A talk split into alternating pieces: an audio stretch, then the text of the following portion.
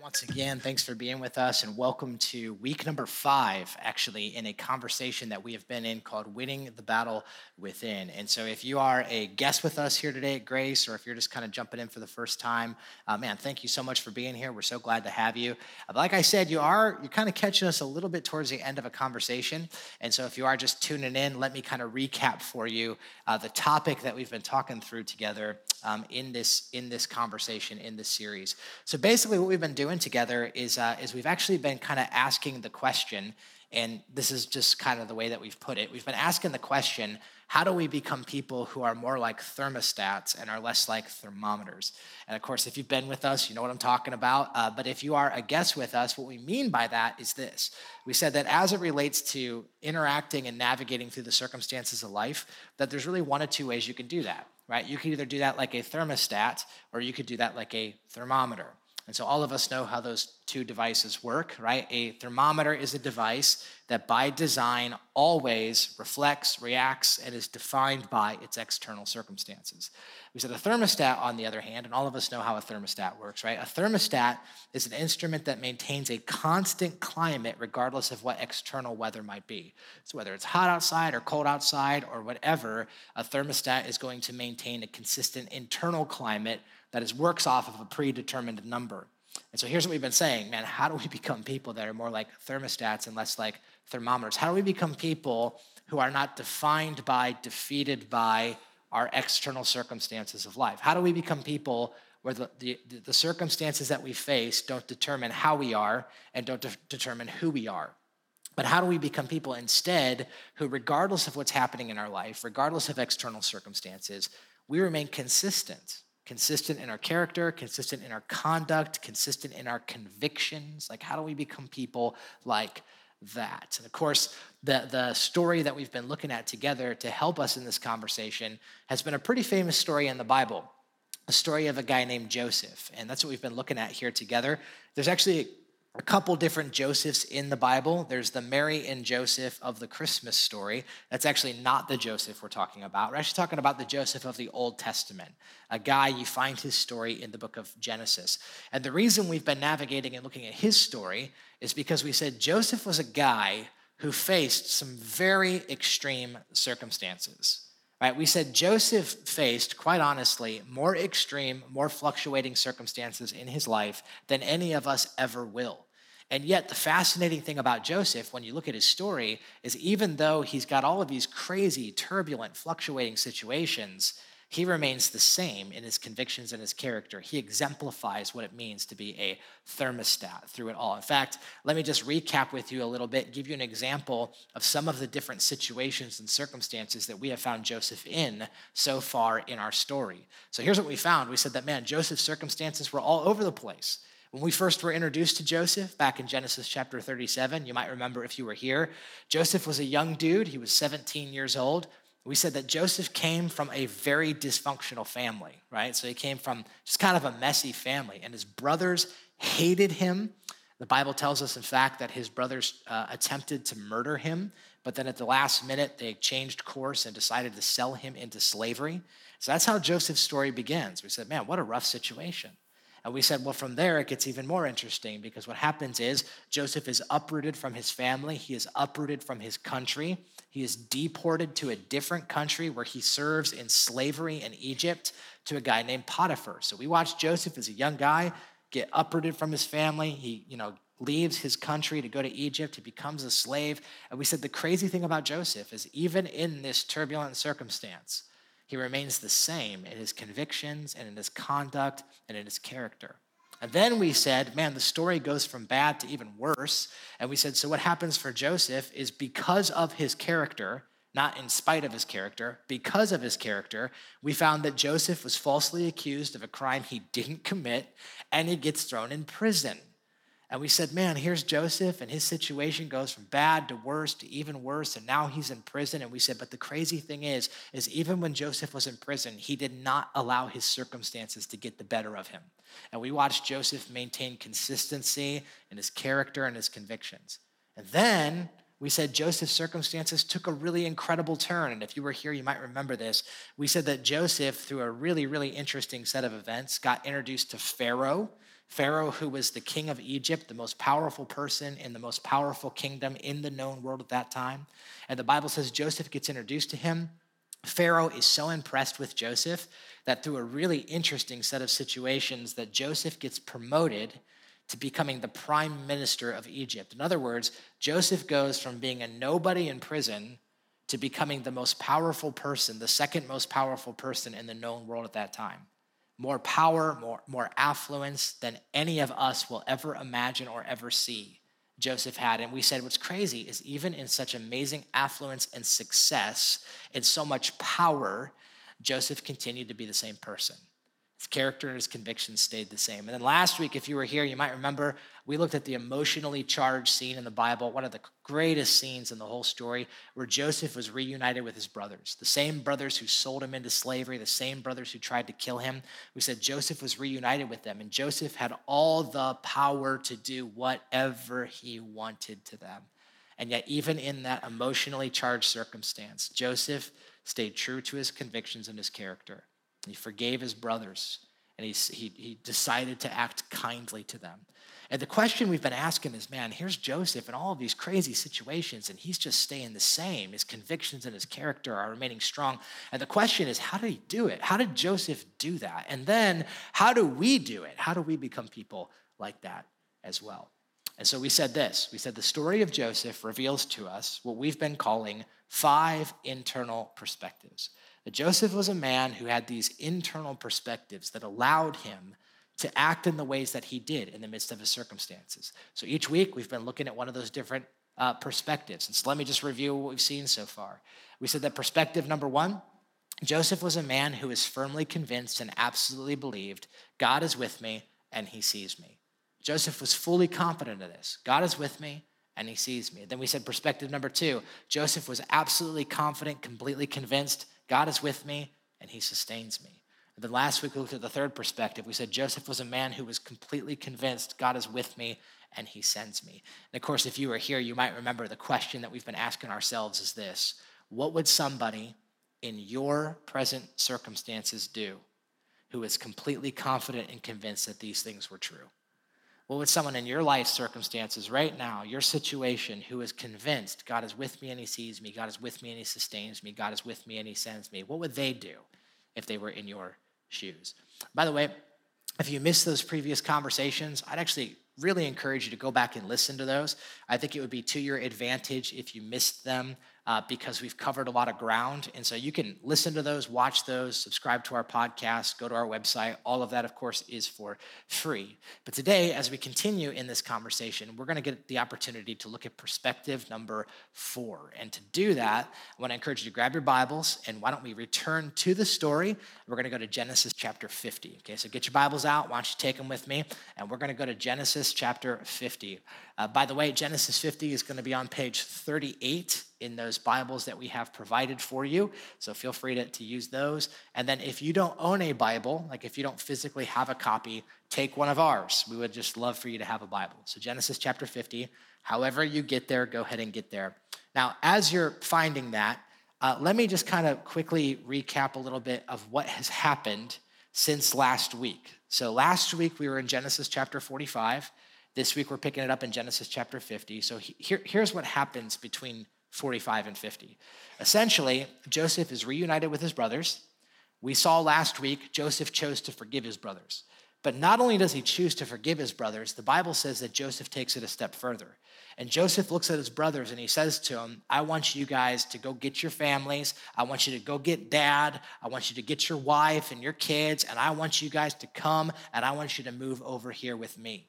And so the Bible says that's exactly what happens. All of the brothers go back.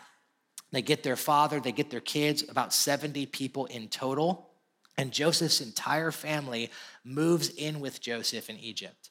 And the Bible says for 17 years, Joseph provides for them, Joseph cares for them, Joseph makes sure that their kids are provided for. It's an amazing act of kindness on Joseph's part.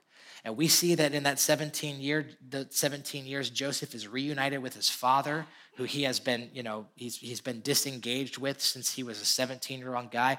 The Bible says that he gets to spend some time with his father. Now, by the time we get to Genesis chapter 50, we're going to find that Joseph is now probably in his mid to late 50s. So help me out, remind me, how old was Joseph when we first met him? He was how old? He was 17, right? Now, when we're in Genesis chapter 50, he's about probably 57. So this is 40 years, 40 years after the initial event that we saw in Genesis chapter 37. And the Bible tells us that by the time we get to Genesis chapter 50, Joseph is probably in his mid to late 50s at this point, and we find that Joseph's father has now passed away. So Joseph's father is now gone, Jacob has passed away, and this is where we're going to pick up the story beginning in verse 15. So let's look at this together. Verse 15. When Joseph's brothers saw that their father was dead, they said, What if Joseph holds a grudge against us and he pays us back for all of the wrong things that we did to him? All right, so I want you to pause here for a minute. I want you to notice after Joseph's father passed away, they had the funeral, they, they buried their dad, and the Bible says that after that happened, the brothers became a little bit panic stricken they started to get a little bit paranoid and they, they looked at each other and they said, Well, now that dad's gone, what if Joseph has been waiting for this moment so that now he can exact revenge on us for the terrible things that we did to him? Like, you know, we sold him into slavery, we tried to kill him. Now that dad's gone, who's to say that Joseph hasn't been holding out for this moment so that now he's going to get his revenge? So you got to remember something that back in Genesis 37, and you might remember this if you were with us, when Joseph's brothers attempted to murder Joseph and they sold him into slavery, one of the only reasons they did that is because their father wasn't watching. Right? When dad was watching, they all tried to get along.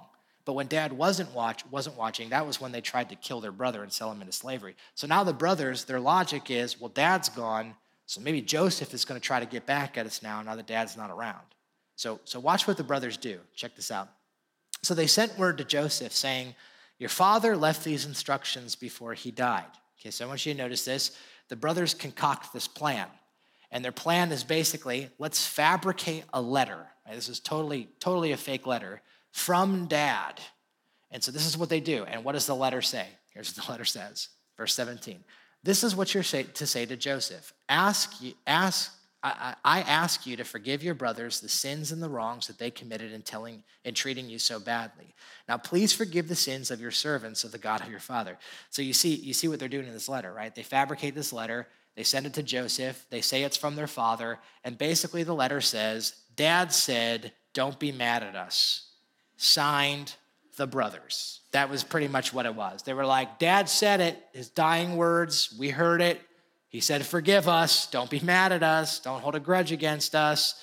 And so they send this letter to Joseph, and Joseph gets it. He opens it. And I want you to notice what his response is in the, in the second part of verse 17.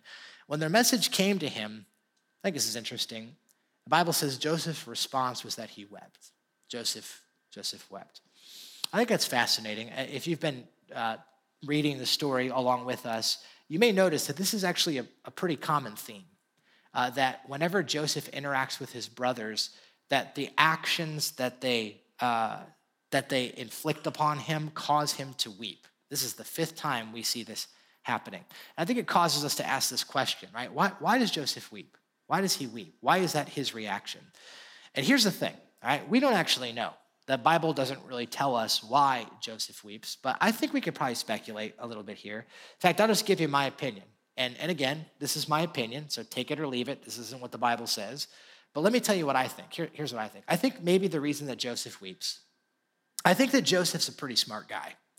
And my guess is when Joseph gets this letter from their brothers that says, Dad says, don't be mad at us, my guess is he probably sees right through it. He probably recognizes that this is a fabricated letter and that his brothers are trying to take control of the situation and protect themselves. And my guess is that maybe one of the reasons he weeps is because, well, first off, it probably reawakens a lot of emotion. When they said, um, Forgive your brothers for the terrible things that they have done to you, that would have reminded him of the terrible things that his brothers had done to him. And now we're 40 years after this, and it's still emotionally charged. There still is emotion attached to this. But I think maybe this is the bigger thing. And again, this is just my opinion. I think maybe the bigger reason Joseph weeps is maybe he weeps for his brothers. I can't help but wonder if maybe he reads this letter, and quite honestly, when he sees it, maybe he thinks to himself, man, you know, I've forgiven these guys, and for the past 17 years, I have helped and provided for them. And this is what they think. They think I've just been waiting to get back at him. I can't help but wonder if maybe his heart just breaks. Maybe his heart just breaks. Maybe he thinks to himself, man, what anxiety these guys must have lived with for the past 17 years to think that this is the kind of person that I am. But for whatever reason, Bible says Joseph weeps. And then watch this next thing. So his brothers then came and they threw themselves down before him. We are your slaves, they said. So apparently, this plan that the brothers had was a two part plan. Step one was uh, send a letter to Joseph from dad um, to prime the pump. And then step two is let's throw our feet at Joseph and tell him we'll do whatever he wants us to do. That sounds like a pretty good plan. And so watch Joseph's response. I think Joseph's response here is so incredible. Check this out, verse 19. But Joseph said to them, Don't be afraid. Don't be afraid of me. Am I in the place of God? And then he says, verse 20, and verse 20 is probably the most famous verse in the entire Joseph story. It's probably the most quoted verse in the entire Joseph story. It's such a strong verse. Look what Joseph says. He says, You intended to harm me, but God intended it for good to accomplish what is now being done, the saving of many lives. I love what Joseph says. What an incredible perspective. Joseph says, Don't be afraid of me. Don't be scared of me. He says, What you did, you intended it for harm. You intended it for evil. But he says, But God intended it for good. I've wanted to do a sermon series for a while now called The Great Butts of the Bible. You guys think that would be a good sermon series? I think maybe we'll put up some, some uh, you know, some, what are they called?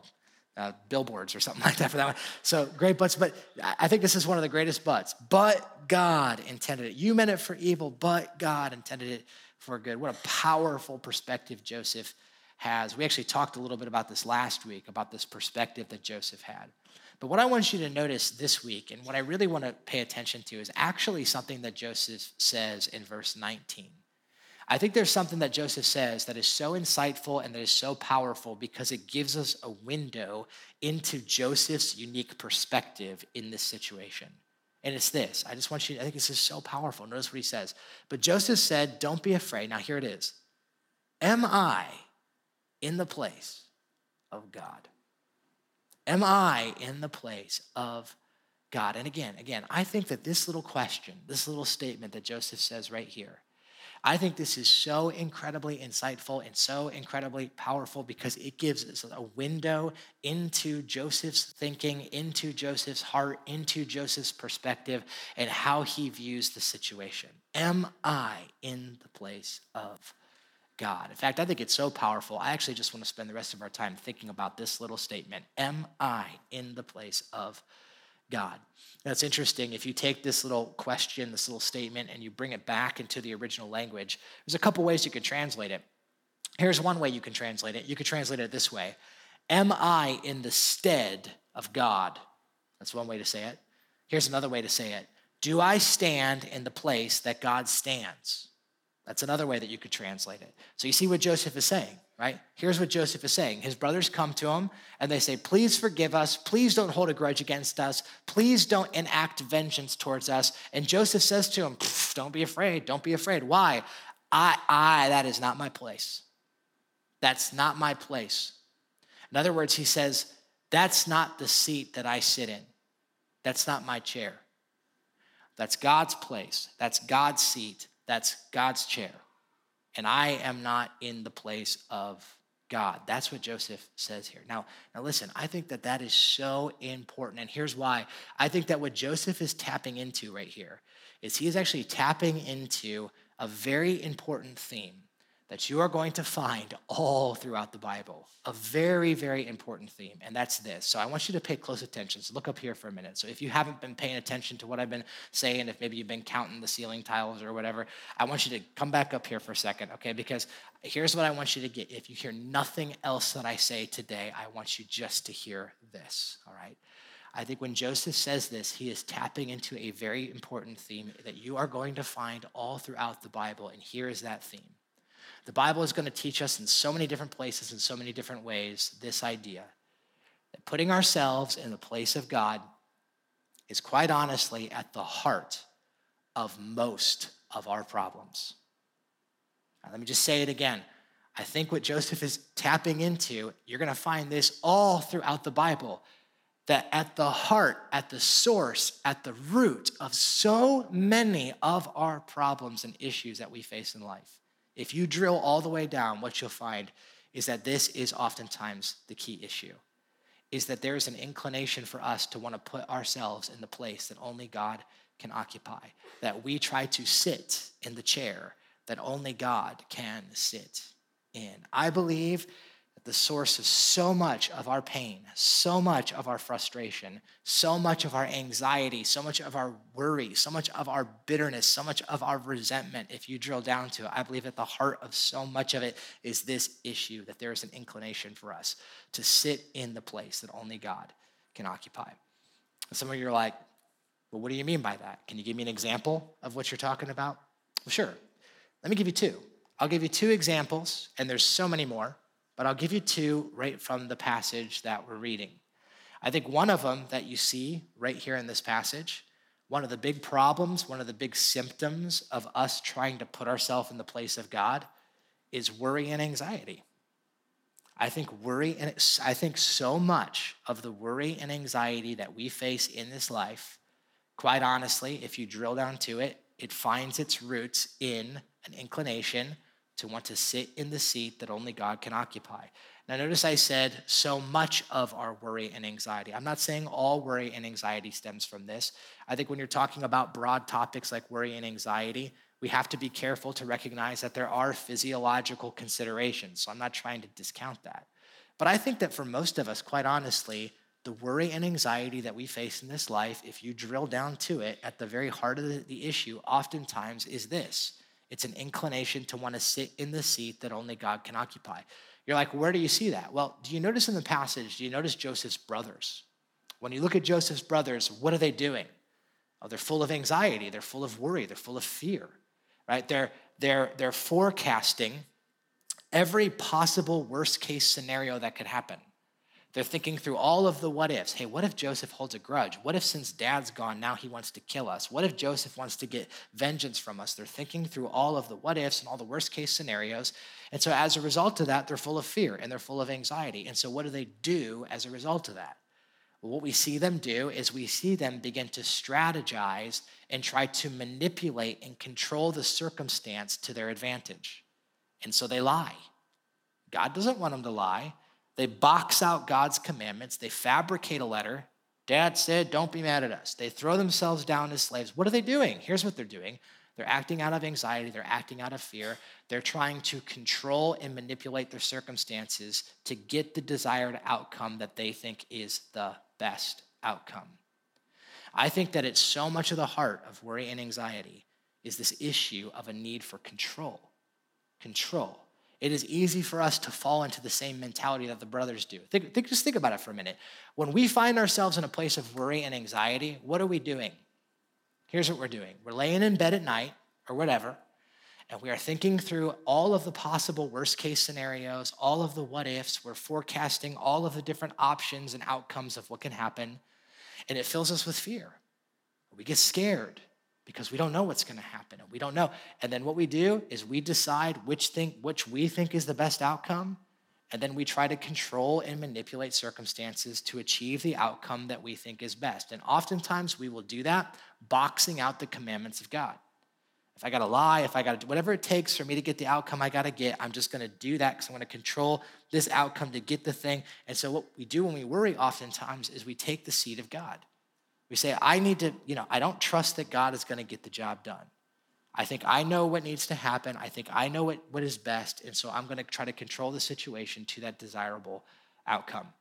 Let me give you a specific example what I'm talking about. So, this might not come as a surprise to you, uh, but I'm a, a, pastor here on staff at Grace. Well, that actually might surprise you. But what might not surprise you is that as a pastor uh, here on staff at Grace, I get the, the unique privilege of getting a chance to sit down with people on a pretty regular basis who are processing through you know major decisions or, or you know uh, options or opportunities or dilemmas in their life. So for whatever reason sometimes people want to sit down to, as a sounding board and kind of think things through. So i get the, the privilege to do that. And so what i have found is actually pretty pretty interesting. There's a common there's kind of a common response And so basically, what happens is I'll sit down, I'll hear from someone. And in those meetings, I try my best just to listen. Listen to the opportunity, listen to the to the problem, listen to the dilemma, listen to the to the you know whatever it might be, the the uh, the decision. And honestly, I try my hardest not to give my opinion, because let's just be honest, my opinion doesn't really matter. I'm not like the smartest guy in the world, so I try to just listen. But then what I do do, I feel like what I can offer is I'll take them to the Bible and I'll say, I, I hear what you're saying. I, I think I understand your situation. Um, let me show you some considerations of what the Bible teaches. And so we'll do that. We'll open the Bible and I'll say, here's what I think the Bible says, here's what I think it means. And then when someone says, well, what do you think I should do? A lot of times, what I do is I say, I think you should, I think you should do what it says. I think, I think you should just do what the Bible says here. I think that'd be probably your best option forward. And the most fascinating thing happens when this, when this, when this occurs. And I'm not excluding myself because I do the same, I do the exact same thing. But the most amazing thing happens is a lot of times in that moment, it's a miracle. That person becomes a prophet and they can tell the future. I mean, it's amazing. So I'll give you an example. I'll be sitting there and I'll say, you know, I'll hear, I'll hear a dilemma and I'll say, wow, that's, that's challenging. That is complicated and man, that is just that that's a lot to process through. And they'll say, "What do you think I should do?" I'll say, "I'll tell you what. I, this is what I think the Bible says. Here's what I think. You know, what I think you ought to do. I think you should be honest. I think maybe you should tell the truth. I think maybe you ought to come clean." And then immediately the person says, "No, no, no, no, no, no. I can't. I can't do that. I can't do that." And I'll say, "Well, why not?" And they'll say, "Do you know what would happen if I did that?" And I say, no, in fact, I don't. In fact, neither do you, right? And, and they say, no, no, no. This is what's going to happen. If I tell the truth, then they're going to leave or they're going to whatever, or this is what they're going to say, or I'm going to lose the job, or I'm going to do whatever. And a lot of times I'll say, how do you know that? And they'll say, well, I just, I just know that. And I, and I think to myself, but you don't know that. You, you don't know that. What if, what if you told the truth and it happens to go a totally different? What if you told the truth and that was in fact the very thing that God wanted to use to change your circumstance? Or what if you did lose your job? Or what if you did lose the, and what if that was actually the very best thing that could happen in the situation at that time? I'll talk to someone and I'll, you know, I'll be hearing about something and I'll say, man, I, I hear what you're saying. You know what I think you should do?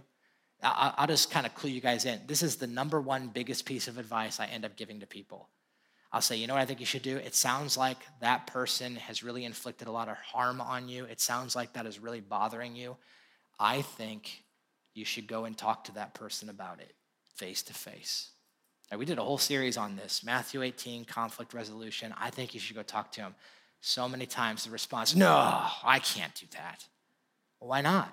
Well, because if I did that, they're going to say this. And then if they say that, then I'm probably going to say this. And then when I say that, oh no, oh no, because then they're going to say this. And then this is what, and I'm like, that's amazing. You know how the whole conversation is going to go. You must know the future. And I'm thinking, you don't know that. You don't know how, you don't know what God might have in store if you, if you did that, right? Talking to young men, young ladies sometimes, and they'll tell me about relationship dynamics. And a lot of times I say, boy, that's, I hear what you're saying. You know I think you should do? I think you should honor God in your relationship. I think you should. I think you should not give in to the demands of your boyfriend and honor God. And a lot of times, oh, I can't do that. Why not? Well, they'll break up with me. And if they break up with me, I'm never going to find anyone like them again. And I'm going to grow old and I'm going to be lonely and I'm going to be 80 years old and I'm going to be the cat lady. And I'm like, that's amazing to me that you know that far in your future, right? That's unbelievable to me that you. And he, listen, here's the reality. I've, I've heard someone say this. I thought it was so powerful. I heard someone say one time worry is a type of false prophecy. And how is that? Well, here's what we do when we worry. When we worry, we predict what we think every possible outcome of the scenario is going to be. And then we decide what we think the best outcome should be. And then we try to control the circumstance to achieve that outcome. And I think God would probably look at us in our worry and in our anxiety. And I think He might tap us on the shoulder. And I think He might say, um, Pardon me. I think you're in my chair. Because come on, let's be honest. None of us knows the future. None of us our destiny isn't something that is simply determined by us. God is the one who holds our future his hands. And let's be honest, for most of us, we don't even actually know what we need. We think we know what we need, but we don't actually know what we need. But our Heavenly Father truly knows what we need.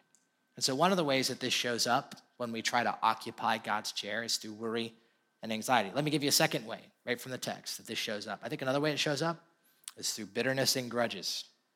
Bitterness and grudges. When we try to stand in God's, the place where God stands, when we try to sit in his seat, oftentimes it results in bitterness, resent, you know, resentful uh, attitudes, these types of things, grudges.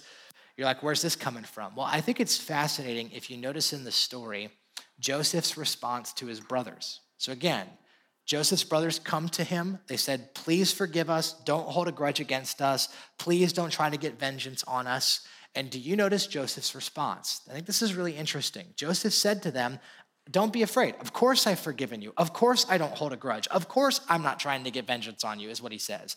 And then he says, Am I in the place of God? Now I want you to really think this through with me. What are the implications of this statement? If you think about it, it's actually a little scary. Here's the implications. What Joseph is saying is if I were to hold on to a grudge or if I were to hold on to a sense of vengeance, I would be sitting in God's chair. Now, what are the implications for us?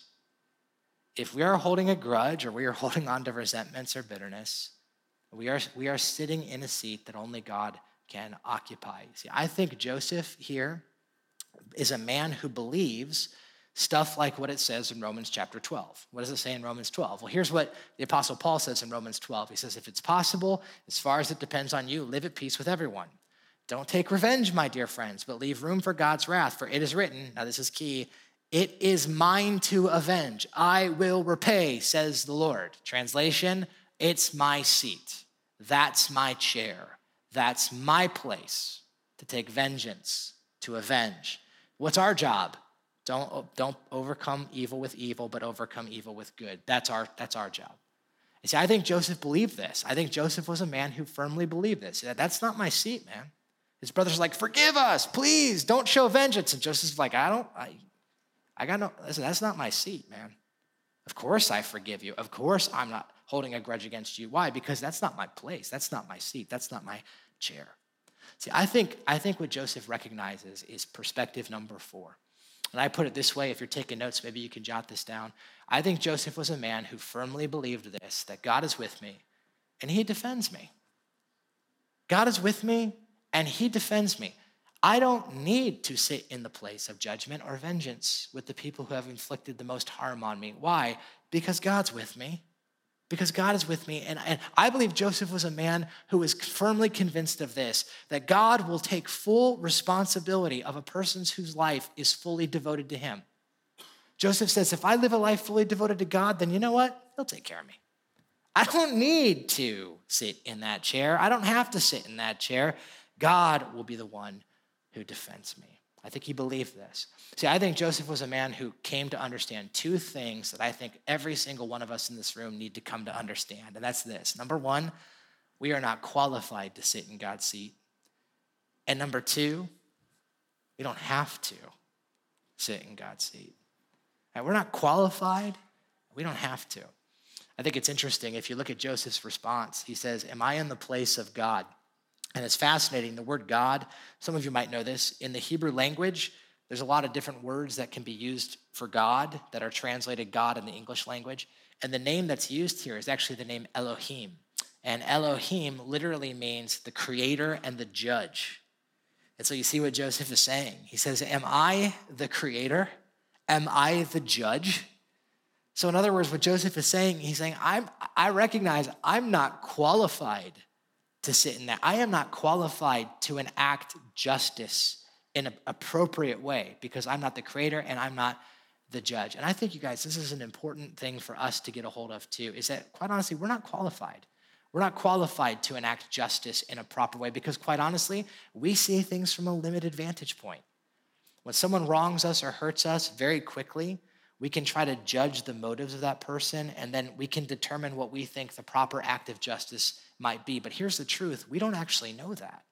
There's so much we don't know. We don't know that person's background. We don't know their physiological, psychological makeup. There's so many things we do not know.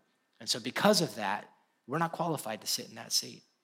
I'll give you guys a, kind of a small, silly example of what I'm talking about. Um, so uh, hopefully this will just kind of clarify the point. Uh, if you're familiar with the Medina area, does anyone is anyone familiar with that light on 18, the traffic light right in front of Buehler's? You guys know what I'm talking about? You guys know? Okay. So um, some of you are chuckling already. You probably know where I'm going.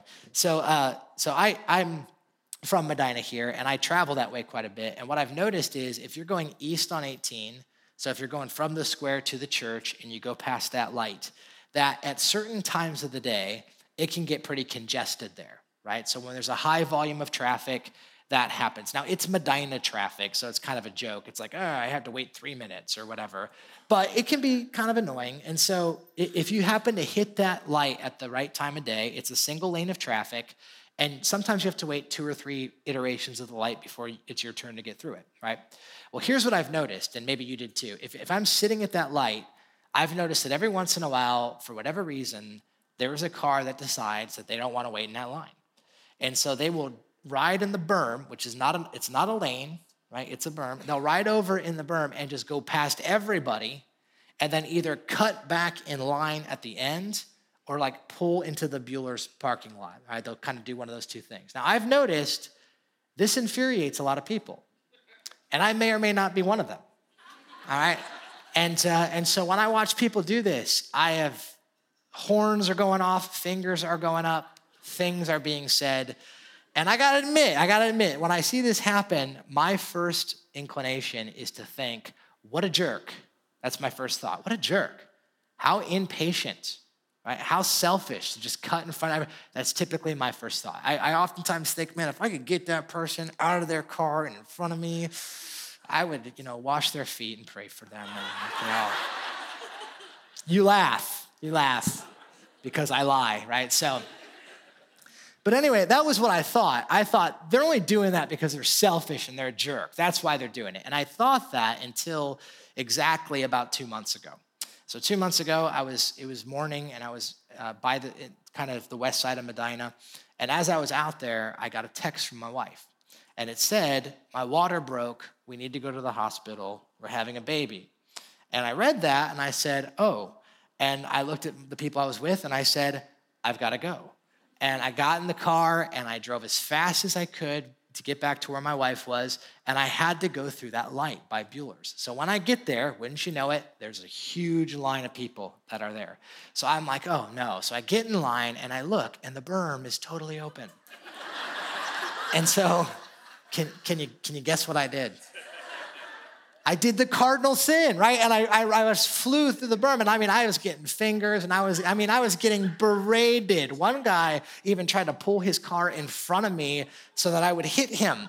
And the whole time, I wanted to so desperately explain myself. I wanted to say, I'm not a jerk. I promise. My wife's having a baby, so let me through. Like that's what I was thinking. So anyway, got through. Everything went fine. It was great. But I've noticed something since then that whenever I find myself in that situation and people do that, now I'm a little more careful.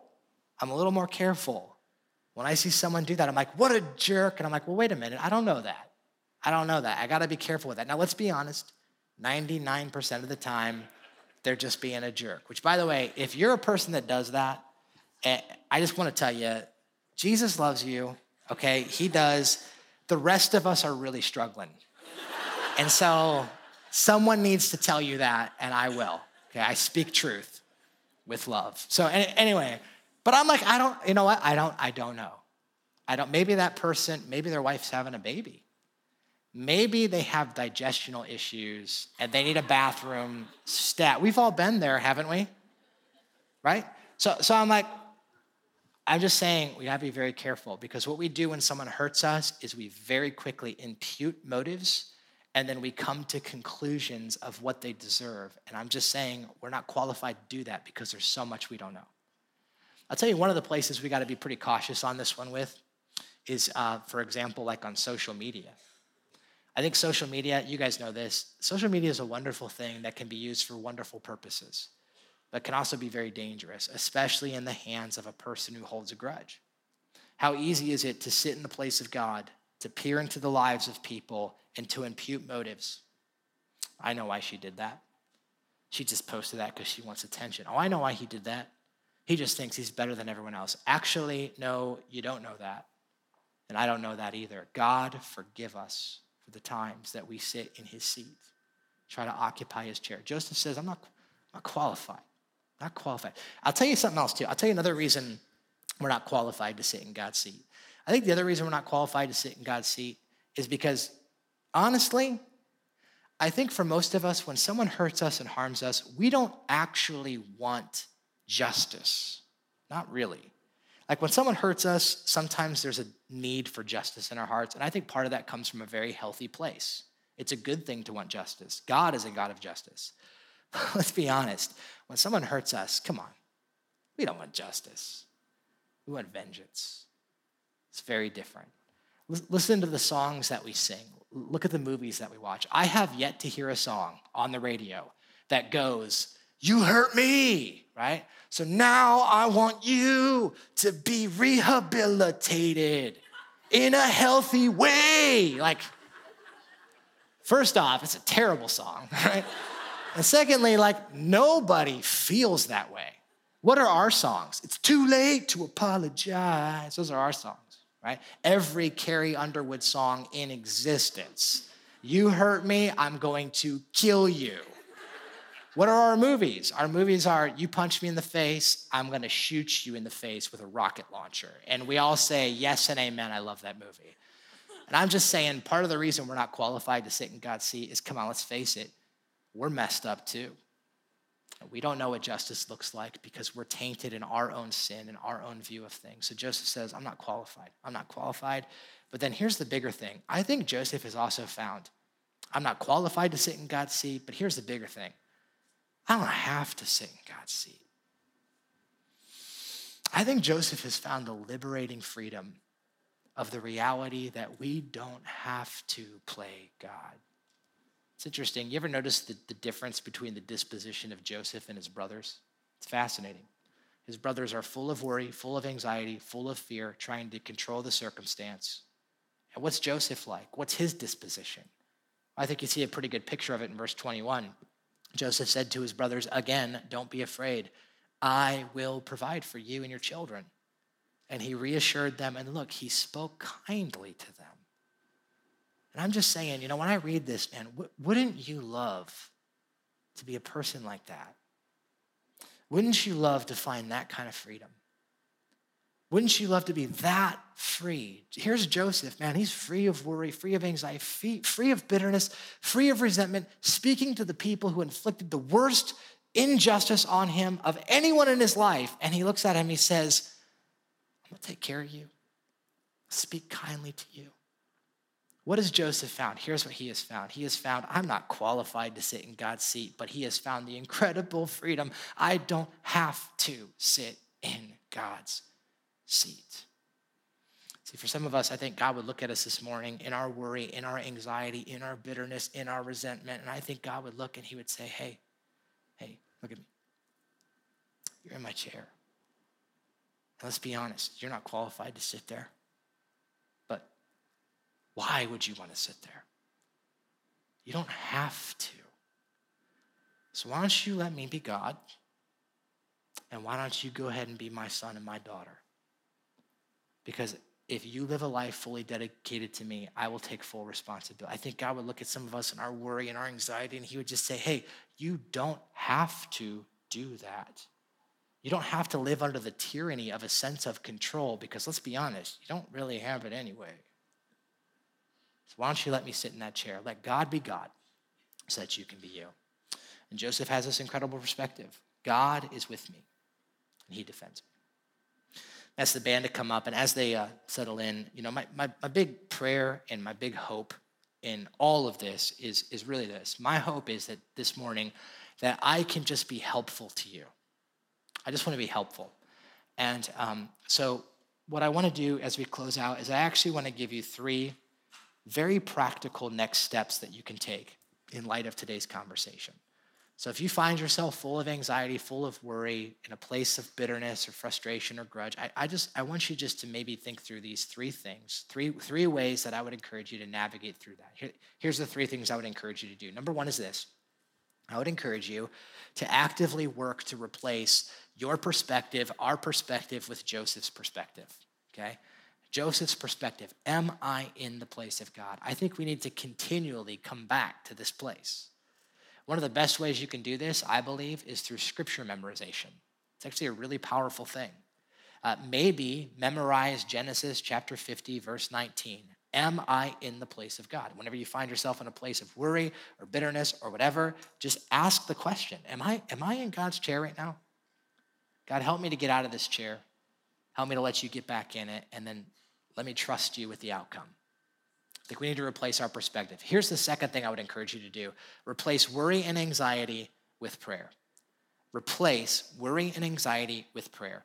And here's what I mean by that. Um, if you look at the book of Philippians, chapter 4, it says something really fascinating. Here's what it says Don't be anxious or worried about anything, but in every situation, by prayer and petition with thanksgiving, present your request to God, and then the peace of God, which transcends understanding, is going to guard your hearts and minds in Christ Jesus.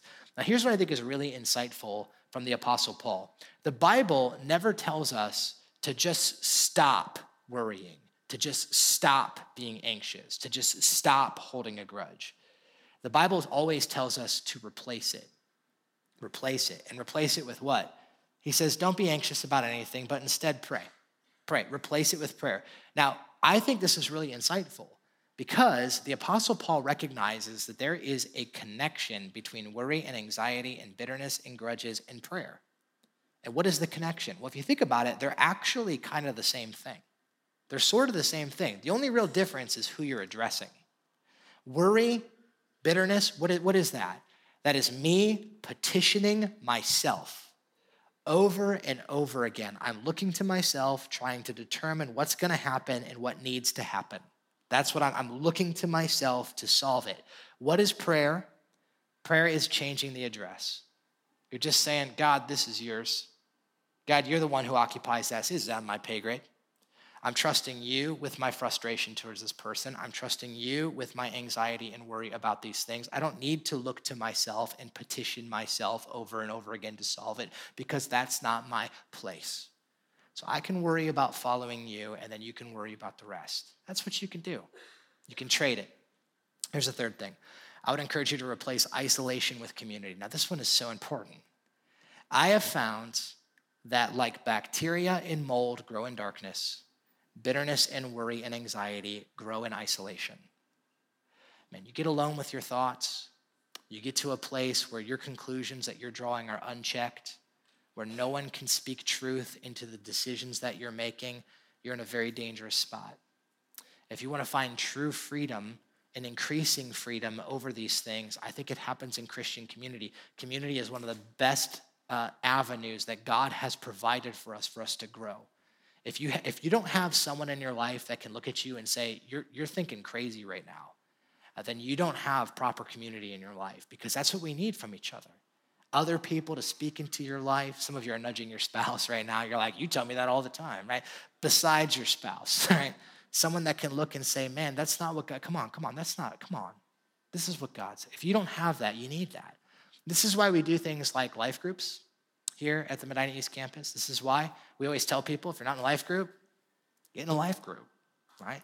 We always tell people you're getting less than half of what grace has to offer if you're not connected. So replace isolation with community. As hard as it might be sometimes, it's an important step in those things.